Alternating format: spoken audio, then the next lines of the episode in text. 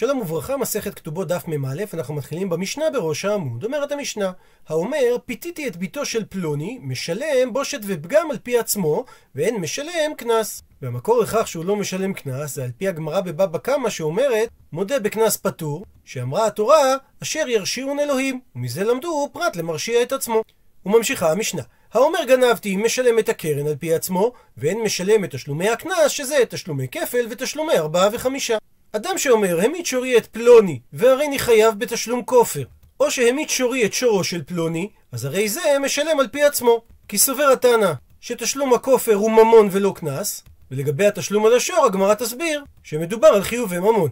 וכאשר אדם אומר, המית שורי עבדו של פלוני, ואם כך הריני חייב לשלם 30 סלע, אז אין משלם על פי עצמו, שהרי מדובר על תשלום קנס, שאפ... שאפילו אם אין יפה העבד אלא דינר שזה רבע השקל, כנסה התורה את בעל השור והוא צריך לשלם 30 שקלים. מסיים את המשנה זה הכלל, כל המשלם יתר על מה שהזיק, אינו משלם על פי עצמו. ושאת הגמרא וליתני אנסתי. לכאורה המשנה הייתה צריכה להגיד את המקרה של האומר אנסתי את ביתו של פלוני, שזה חידוש יותר גדול מאשר פיתיתי את ביתו של פלוני, שאף על גב שהוא מודה שעשה במעשה פריצות, בכל זאת הדין שאין משלם קנס על פי הודעתו. מתרצת הגמרא לא מבעיה כאמר. התנא לא שנה את המקרה של אנסתי, כי הוא שנה את המשנה באופן שאין צריך לומר את המקרה הפשוט. הוא מפרט את הגמרא. לא מבעיה, לא צריך לומר את המקרה של אנסתי, דלא כפה גמלה, שהוא לא מוציא עליה לעז גדול, כמו הלעז של המפותה, שהרי הוא לא פוגם אותה ואומר שהיא נבעלה לו מרצון. אז פשוט שבזה הדין דמשלם בושת ופגם על פי עצמו.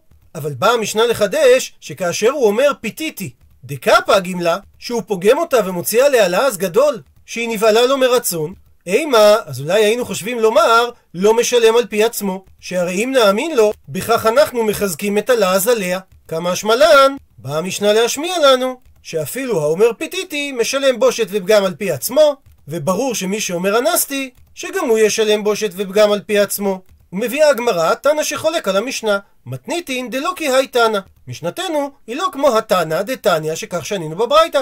רבי שמעון בן יהודה אומר משום רבי שמעון, אף בושת ופגם אינו משלם על פי עצמו. והסיבה, כי לא כל המנו שיפגום ביתו של פלוני. שאם נאמין לו, הרי אנחנו נגרום שיוציא עליה לעז של מזנה בעיר. ועל הברייתא הזאת אמר לי, שאל רב פאפא לאביי. במקרה שניחא לה לדידה, שנוח לה לשאת את הלעז כדי להשתכר את הממון, במקרה כזה, מה יהיה הדין? עונה לו אביי, שגם במקרה כזה בית הדין לא יקבל את דבריו, מהסיבה, דילמה לא ניחא לה לאביה, שאולי אביה מעדיף את השם הטוב של ביתו על פני כסף. ממשיך הפאפה ושואל, וכשניחא לה לאביה, מה יהיה הדין? האם בית הדין יקבלו את דבריו ויחייבו אותו לשלם?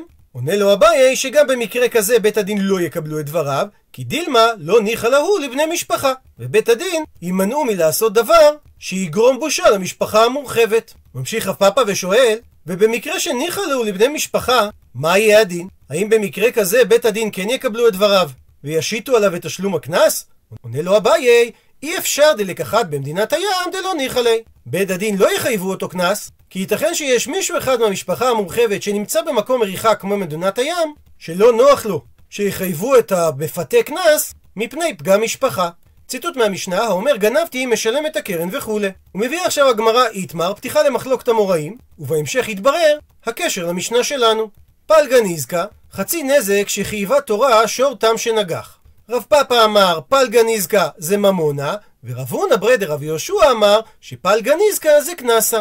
והנפקא מינה כמובן תהיה שלפי רב פאפא שמדובר על חיוב ממון נחייב את הבעלים לשלם את זה על פי הודעתו, לעומת זאת לפי רב הונא ברדר רב יהושע שאמר שחצי נזק זה קנס, הרי הדין שמודה בקנס פטור. ומסבירה הגמרא את הסברות. רב פאפא אמר פלגה נזקה ממונה, כי הוא כסבר שסתם שברים לאו בחזקת שימור קיימי. ששברים אינם בחזקת משתמרים מאליהם שלא יזיקו אם לא ישמרו הבעלים שלהם. אלא דרכם של שברים להזיק, ולכן פשוט שעל הבעלים מותר לשמור עליהם. וזה שהשור הזיק כי הבעלים לא שמרו, הוא בדינו דמשלם כולי. אז הרי הוא היה צריך לשלם את כל הנזק. אלא, ורחמנה התורה הוא דחי יסילבי. התורה רחמה עליו, מהסיבה דאקת לא אי התורה. שעדיין לא הועד השור שלוש פעמים, שרק אז הבעלים יצטרך לשלם נזק שלם. אבל בעצם, את החצי נזק שהוא משלם, בדין הוא משלם. רב הונא ברדר רב יהושע לעומת זאת אמר פלגה נזקה קנסה, חצי הנזק שבעל השור אתה משלם זה בגדר קנס, כי הוא כסבר שסתם שברים סטנדרטיים בחזקת שימור קיימי, שהם נחשבים שמורים מעליהם, ואין חשש שינגחו. ובדין הוא דלא לישלם כלל, שהרי זה שהוא נגח זה דבר יוצא דופן. ורחמנא הוא דקנסי, התורה חייבה אותו בכל זאת לשלם חצי נזק, כי היכי דנין תראה לתורי. כדי לגרום לבעלים להוסיף שמירה על שמירתו הבסיסית של השור, דהיינו על המצב הטבעי שלו שהוא לא נוגח. מביאה עכשיו הגמרא סימן את ארבעת המילים הראשונות בארבעת ההוכחות הבאות, הזיק, מה והמית כלל. הוכחה ראשונה, תנן, שנינו במשנה במסכת בבא קמא, הניזק והמזיק בתשלומין. זאת אומרת שגם הניזק וגם המזיק, שניהם מפסידים בדבר. ומבינה הגמרא בשלב הזה, שכוונת המשנה לומר, שלשניהם יש הפסד. שהניזק מפסיד חצי שאותו הוא משלם, והמזיק מפסיד את החצי שעליו הוא מוותר. בישלמה נוח לי להבין למאן דאמר שזה רב פאפה, שפלגה נזקא ממונה, היינו דשייך ניזק בתשלומין, שהרי הניזק מפסיד חצי מהתשלום שהוא אמור היה לקבל, שהרי התורה ויתרה למזיק על תשלום חצי מהנזק על חשבון הניזק. אלא למאן דאמר שזה רב הונא ברדר רבי יהושע שפלגה ניזקא קנסה, לא מובן מדוע אמרה המשנה שגם הניזק משתתף בתשלומין, שהרי השתא דלאו דידקא שקיר בתשלומין איתי. הרי עכשיו אפילו את החצי שהוא מקבל, הוא לא אמור היה לקבל, לולא כנסה התורה את המזיק. כך שמה שהוא נוטל, הוא נוטל בחינם. אז מה שייך לומר שהוא ישנו בתשלומין? והרי מראש לא הגיע לו בכלל תשלום, אז הוא לא מפסיד שום דבר. מתרצת הגמרא, שניתן להסביר את המשנה גם לדעת מי שאומר פלגה ניזקא קנסה, לא נצרכה אלא לפחת נבלה. שמה שאמרה המשנה שהניזק משתתף בתשלומין, היא לא התייחסה לתשלום החמישים אחוז מהשור שאותו הוא לא מקבל. אלא היא דיברה על נזק שיכול להיות לו באותו חצי שהוא אמור לקבל. שכל פחת שפחתה הנבלה מדמיה מהרגע שהיא מתה עד הרגע שהעמידו לדין, שרק אז לוקחים את הנבלה ובודקים כמה היה יפה ושווה השור בחייו, וכמה הייתה הנבלה יפה בשעת הנגיחה שהיא מתה. ומההפרש הזה משלם רק המזיק חצי. אבל את הפחת, דהיינו את ההפסד הכספי, בין שווי הנבלה משעת מיתה, שאז הבשר היה טרי, עד שעת המכירה, את ההפרש הזה, אין המזיק משלם כלום. והמקור לכך זה פסוקים שמהם לומדת הגמרא בבבא קמא, שפחת נבלה הוא על חשבונו של הניזק. מקשה על כך הגמרא, פחת נבלה באה המשנה ללמד אותנו? והרי תנינה, יש ברייתא שמפרשת את הלשון של המשנה הקודמת למשנה שהבאנו מבבא קמא, שמה שאמרה המשנה שהמזיק חייב לשלם תשלומי נזק, זה בא ומלמד שהבעלים מטפלים בנבלה.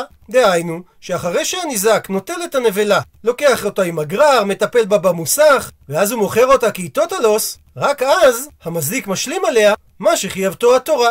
אם השור היה תם, הוא משלים לחצי מסכום הנזק, ואם השור היה מועד, הוא משלים לכל סכום הנזק. ולא מסתבר לומר שרבי חזר ואמר במשנה שהבעלים מטפלים בנבלה. מתרצת הגמרא, חדה בטעם וחדה במועד. במשנה אחת רבי לימד שפחת הנבלה על הניזק כאשר מדובר בנגיחה של שור תם, ובמשנה השנייה הוא לימד שפחת הנבלה על הניזק כאשר מדובר על נגיחה של שור מועד.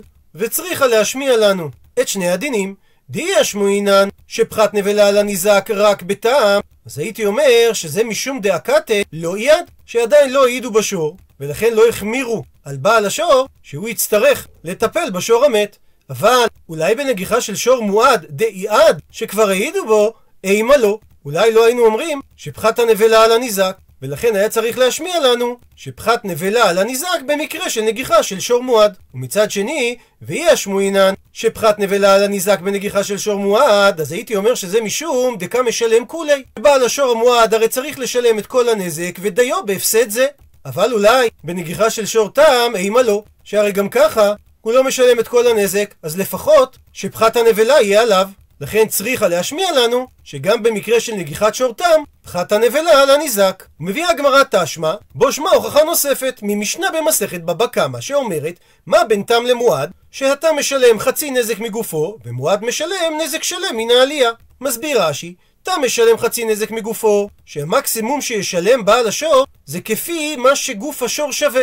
ואם אין בו כדי חצי נזקו, אז יפסיד הניזק את ההפרש. לעומת זאת, שור מועד משלם מן העלייה, זאת אומרת, מן המיטב שבנכסי מזיק. הדין הזה נלמד מהפסוקים, שלגבי שור תם כתוב, וחצו את כספו, זאת אומרת שגובים את הכסף מגופו של השור. לעומת זאת, בשור מועד כתוב, שלם משלם שור, ללא שייכות לגופו של השור הנוגח. עד לכאן לשון המשנה, ומוכיחה הגמרא, ולא קטני שהתם אינו משלם על פי עצמו, ומועד משלם על פי עצמו. שאם היינו אומרים, כמי שאומר שפל גניז כזה קנסה ולא ממונה, אז היה צריך לציין הבדל נוסף, שהתם אינו משלם על פי עצמו, ומועד משלם על פי עצמו. שהרי מועד זה ודאי חיוב ממון, שבדין הוא משלם, שהרי התרו בו והעידו בו לשמור שורו.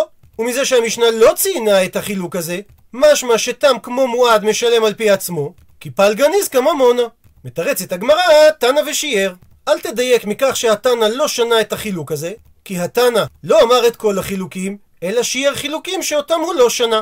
אבל אם כך, מהי שיער דהי שיער? איזה עוד חילוקים שיער התנא ולא שנה, שנוכל לומר שהחילוק שתם אינו משלם על פי עצמו לעומת זה שמועד משלם על פי עצמו, הוא לא החילוק היחיד שאותו התנא השמיט. מבארת הגמרא ששיער התנא חצי כופר, שיש חילוק נוסף שהתנא לא שנה, שהמועד שהמית את האדם משלם כופר שלם, ולעומת זאת שור תם שהמית אדם, אפילו חצי כופר, שאותו אמור היה לשלם אם זה היה רק נזק, הוא לא משלם במקרה של מוות. שכך דרשו את הפסוק בעל השור נקי, שהוא נקי מתשלום של חצי כופר. ולפי התשובה הזאת, קשה עכשיו על רב פאפה שאמר שפל גניז כממונה. שהרי רק אם אנחנו מסבירים שהתנא שיער את החילוק שהתם אינו משלם על פי עצמו לעומת מועד משלם על פי עצמו, אז ניתן להסביר מדוע שיער התנא גם את החילוק של חצי כופר. אבל לפי דברי רב פאפה, קשה, מדוע לא שנה התנא גם את החילוק של חצי כופר? ועל כך עונה הגמרא, אם משום חצי כופר, לאו שיעור ההוא. רב פאפה יאמר שזה שהתנא לא הביא את החילוק של חצי כופר, לא בגלל שהוא שיער את החילוק הזה מחוץ למשנה, הפכנו דף, אלא המאני רבי יוסי הגלילי. שיטת המשנה היא כפי רבי יוסי הגלילי, דאמר תם משלם חצי כופר. ממילא אין בדין הזה חילוק בין שור תם שהמית לבין שור מועד שהמית. שזה כבר נכלל במשנה שאמרה, תם משלם חצי נזק ומועד משלם נזק שלם. ומסביר רש"י שרבי יוסי הגלילי ידרוש את הפסוק בעל השור נקי לעניין דמי ולדות. שאם שור תם נגח אישה ויצאו ילדיה, בעל השור פטור מלשלם את דמי הוולדות. והפסוק הזה הוא לא מהווה מקור לחלק בין שור תם לשור מועד לעניין תשלומי כופר. ומביאה הגמרא תשמע בו שמע הוכחה שלישית, וכאן הקשר לסוגייתנו, כי ההוכחה השלישית והרביעית זה מהמשנה שלנו, שאמרה המשנה אדם שהודה שהמית שורי את פלוני או המית שורי את שורו של פלוני, הרי זה משלם על פי עצמו. ומדייקת הגמרא, מה אליו בתם? האם המשנה לא דיברה גם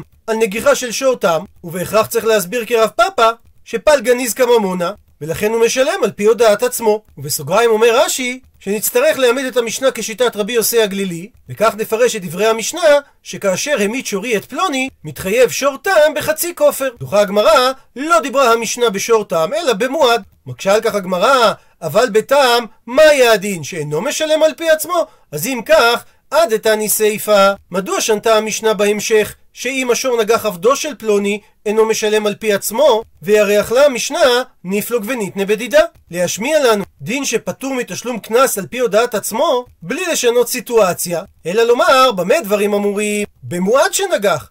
אבל אם מדובר בשור תם שנגח, אז הדין שאינו משלם על פי עצמו. ומזה שהמשנה עברה לסיטואציה אחרת של שור שנגח עבד, משמע שרק במקרה הזה מצאה המשנה את הדין שהוא יהיה פטור על פי עצמו. זאת אומרת, שגם אם היה מדובר על שור תם שנגח, הדין היה כמו במועד, שהוא משלם על פי עצמו, כנראה, כי פעל גניז כממונה ולא קנסה. מתרצת הגמרא, כולה במועד כמיירי. כל המשנה מדברת בשור מועד, כי רצתה המשנה להשמיע לנו שגם בשור מועד יש מציאות שהוא לא ישלם על פי הודעת עצמו, וזה כאשר הוא נגח עבד. לפי זה, ההיגיון של התנא היה שהוא שמר על קו אחיד במשנה, שגם ברישא מדובר על שור מועד, וגם בסיפא מדובר על שור מועד. מביאה הגמרא תשמע, בו שמע הוכחה רביעית ממשנתנו שאמרה המשנה. זה הכלל, כל המשלם יתר על מה שהזיק, כגון בנגיחת עבד, וכן אונס ומפתה ומוציא שם רע, ותשלומי כפל, ותשלומי ארבעה וחמישה, אז הדין שהוא אינו משלם על פי עצמו. אה, במקרה שהוא בא לשלם פחות ממה שהזיק, כגון חצי נזק בנגיחת שור תם, הדין יהיה שמשלם על פי עצמו. ומכאן הוכחה, כשיטת רב פאפה, שפלגה נזקה ממונה. דוחה הגמרא, לא תימה, אל תדייק ותאמר שאם הוא לא משלם על פי עצמו כאשר מדובר יותר ממה שהוא הזיק, הפחות ממה שהזיק הוא כן משלם על פי עצמו. אלא אימה, תדייק ותאמר, הא, כמה שהזיק הוא משלם על פי עצמו. מקשה על כך הגמרא, אבל במקרה שהוא פחות, מקשה על כך הגמרא, אבל במקרה שהוא צריך לשלם פחות ממה שהוא הזיק, מה יהיה הדין? האם הוא אינו משלם על פי עצמו? לפי ההסבר שפלבה נזקא ממונה והמודה בקנס פטור מלשלם? אבל אם כך, ליטני הייתה המשנה צריכה לשנות בזו הלשון. זה הכלל, כל שאינו משלם כמה שהזיק, אינו משלם על פי עצמו. דמשמע פחות ומשמע יותר. שעל פי הלשון הזאת, המשמעות היא שאין אדם משלם על פי עצמו אם הנזק לא שווה בדיוק למה שהוא הזיק. ואכן מסיימת הגמרא טיובתא, זו פרחה חזקה, על שיטתו של רב הונא ברד רבי יהושע שאמר, פלגה ניסקא קנסה. הוא מסיים את הגמרא לעניין הלכה, והלכתה פלגה ניסקא קנסה. שואלת הגמרא, מה זאת אומרת? טיובתא על מי שאומר פלגה ניסקא קנסה והלכתה כמותו? מתרצת הגמרא אין, כן, שהרי תמה מה יתותיו? מה הטעם שהבאנו את הקושייה על שיטתו? משום דלא כתני, כמה שהזיק, בגלל שהתנא לא שנה, את הלשון של זה הכלל, כל שאינו משלם כמה שהזיק אינו משלם על פי עצמו. אבל ניתן לומר שהתנא לא אמר את הלשון הזאת, כי לא פסיק עלי, שזה לא כלל מוחלט, כיוון דאיכא חצי נזק צרורות. כיוון שיש מקרה שבהמה תוך כדי ההילוך שלה מתיזה צרורות עפר מתחת רגליה והזיקה, שהדין שהיא משלמת חצי נזק. דהילכת הגמיר אלא דממונה הוא. ויש מסורת של הלכה למשה מסיני, שהדין הזה של חצי נזק צרורות זה תולדה של רגל, ולכן היא צריכה להיות פטורה ברשות הרבים, כדין נזקי רגל, וההגדרה של נזקי רגל זה שהם לא קנס אלא ממון, כי בהמה מועדת לנזק הזה מתחילתה, ולכן הבעלים היו צריכים לשמור עליה שלא תזיק. והקלה התורה בסוג הנזק הזה, שישלם הבעלים חצי נזק ולא נזק שלם, וכיוון שמדובר על ממונה ולא על קנסה, הדין שהוא משלם על פי עצמו. אז משום, אחי לא קטני. זו הסיבה שהתנא לא אמר את הניסוח כל שאינו משלם כמה שהזיק, שהוא לא משלם על פי עצמו, שהרי יש את המקרה של חצי נזק צרורות, שהוא לא משלם כמה שהזיק, ובכל זאת הוא משלם על פי עצמו. מסיים את הגמרא, והשתא דאמרת, עכשיו שהגעת למסקנה שפלגה ניזקא קנסה, אז היי קלבא דאכל אימרי. כשיש כלב שחנק טלאים חיים ואכלם, ושונרא דאכיל תרנגולי רברבי, או חתול שאכל תרנגולים גדולים, הרי זה משונה הוא, שאין דרכו בכך, וכל נזק משונה בבהמה, חיה, זה נחשב תולדה דקרן תמה, שאף נגיחה של שור טעם זה דבר משונה שאין דרכה של הבהמה בכך. ואז הדין צריך להיות שחצי נזק הוא דמשלם, לא מגבינן בבבל, שבבבל אין סמיכה בזקנים, ולכן הם לא נקראים מומחים, וכדי לדון קנס צריך דווקא זקנים מומחים, שהרי כתוב אשר ירשיעון אלוהים. ואלוהים הכוונה לדיינים מומחים. אבל אם החתול אכל תרנגולים זוטרי, קטנים, אורחי הוא, זו דרכו, ומגבינן. וניתן לגבות את התשלום על פי בית דין בבבל, שהרי זה לא נזקי קרן, אלא נזקי שן, ושן משלמת נזק שלם, וזה נחשב ממון ולא קנס. וממשיכה הגמרא, והיא תפס הניזק ממונה של המזיק, כאשר החתול או הכלב עשו נזק משונה, ומזה הניזק רוצה לגבות את תשלום הקנס של חצי נזקו, כך שהוא לא צריך לבוא ולצעוק לפני בית הדין, אז במקרה כזה לא מפקינן מיני. אנחנו לא מוציאים את זה מידו, שאומנם הדיינים בבבל לא יכולים לדון על קנס, אבל הרי הוא לא בא לפנינו, והוא עצמו גובה את חצי הנזק. הוא מביא תוספות את פירוש רבנו תם שמסייג, שזה דווקא אם הניזק תפס את המזיק עצמו, דהיינו את הכלב או את החתול, אבל אם הוא תפס דבר אחר, אנחנו לא מאפשרים לו לגבות מזה את חצי הנזק, שרק לעניין תפיסת המזיק עצמו הקלו חכמים שהוא יכול לתפוס אותו, כי אם לא כן, הרי הניזק יתפוס כל אשר למזיק, ולא נוכל להוציא את זה ממנו, שהרי אין דנים דיני קנסות. ואם נבוא לחייב אותו להחזיר את ההפרש, ולהשאיר אצלו רק כדי חצי הנזק, אז יצא בפועל שבית הדין דנים דיני קנסות בבבל. וממשיכה הגמרא, ואם הניזק לא תפס את המזיק, אלא אמר לפני הדין, אקבלו לי זימנה לארץ ישראל. תקבעו לי תור בבית הדין בארץ ישראל, כדי שבעל המזיק ילך עמי לדון לפני דייני ארץ ישראל. אז הדין איתו, ומקבעין עלי, קובעים לו את התור, והיא לא אזיל, ואם לא הולך איתו המזיק, משמטין עלי. מנדים אותו עד שילך איתו. את הגמרא, שבין כך ובין כך, דהיינו, בין אם רוצה הניזק ללך לארץ ישראל, בין שאינו רוצה, משמטין עלי את המזיק, דאמרינן לי, סלק כזקחה, שמנדים אותו עד שהוא יהרוג את הכלב, ואת זה לומדים מדי רבי נתן דתניא, שכך שנינו בברייתא, רבי נתן אומר, מניין שלא יגדל אדם כלב רע בתוך ביתו, ולא יעמיד סולם רעוע בתוך ביתו, שנאמר, נקרא בפנים, כי תבנה בית חדש ועשית מעקה לגגיך, ולא תשים דמים בביתך, כי יפול הנופל ממנו. שיש חיוב על האדם לסלק היזק מתוך ביתו. בשעה טובה הדרן הלך אלו נערות, סיימנו פרק שלישי, עד לכאן דף מ"א. למעוניינים בהרחבה, אמרה הברייתא שלא יגדל אדם כלב רע בתוך ביתו. בלי להיכנס לדיון אם יש כלב רע או יש כלב שרע לו, מביא דוקטור משה רענן בפורטל הדף היומי, שבצד התועלת שמפיק האדם מהכלב, הרי שכלבים עלולים לתקוף או לטרוף בעלי חיים, ולעיתים רחוקות יותר אף אדם. רמת התוקפנות של הכלב תלויה בזן הספציפי, אך גם במצבו הפסיכולוגי של הכלב ברגע נתון. אמנם, ניתן למיין את זני הכלבים על פי תוקפנותם, אך גם זנים הנחשבים שקטים עלולים להגיב באופן תוקפני בזמני עקה כמו רעב, או כלפי אנשים זרים החודרים לטריטוריה שלהם. אבל בניגוד המשתמע מסוגייתנו שכלבים טורפים כבשים בין גדולים בין קטנים רק לעיתים נדירות, פירש רש"י בבבא קמא שרק תרנגולים וכבשים גדולים אין דרך כלב וחטוב לאורגן. משמע שדרכם של כלבים לאכול כבשים קטנים. ומדברי הגמרא בעבודה זרה משמע שכלב עלול לטרוף גם אדם. שהגמרא מספרת שכאשר היה אדם שרצה לבדוק האם התפילה אלא דמאיר ענני אכן עובדת, הוא בדק את זה על ידי שהוא זרק חתיכת רגב אדמה על כלבים שהיו רגילים לטרוף אנשים, וכאשר הם באו לטרוף אותו הוא אמר אלא דמאיר ענני, ואכן הם עזבו אותו.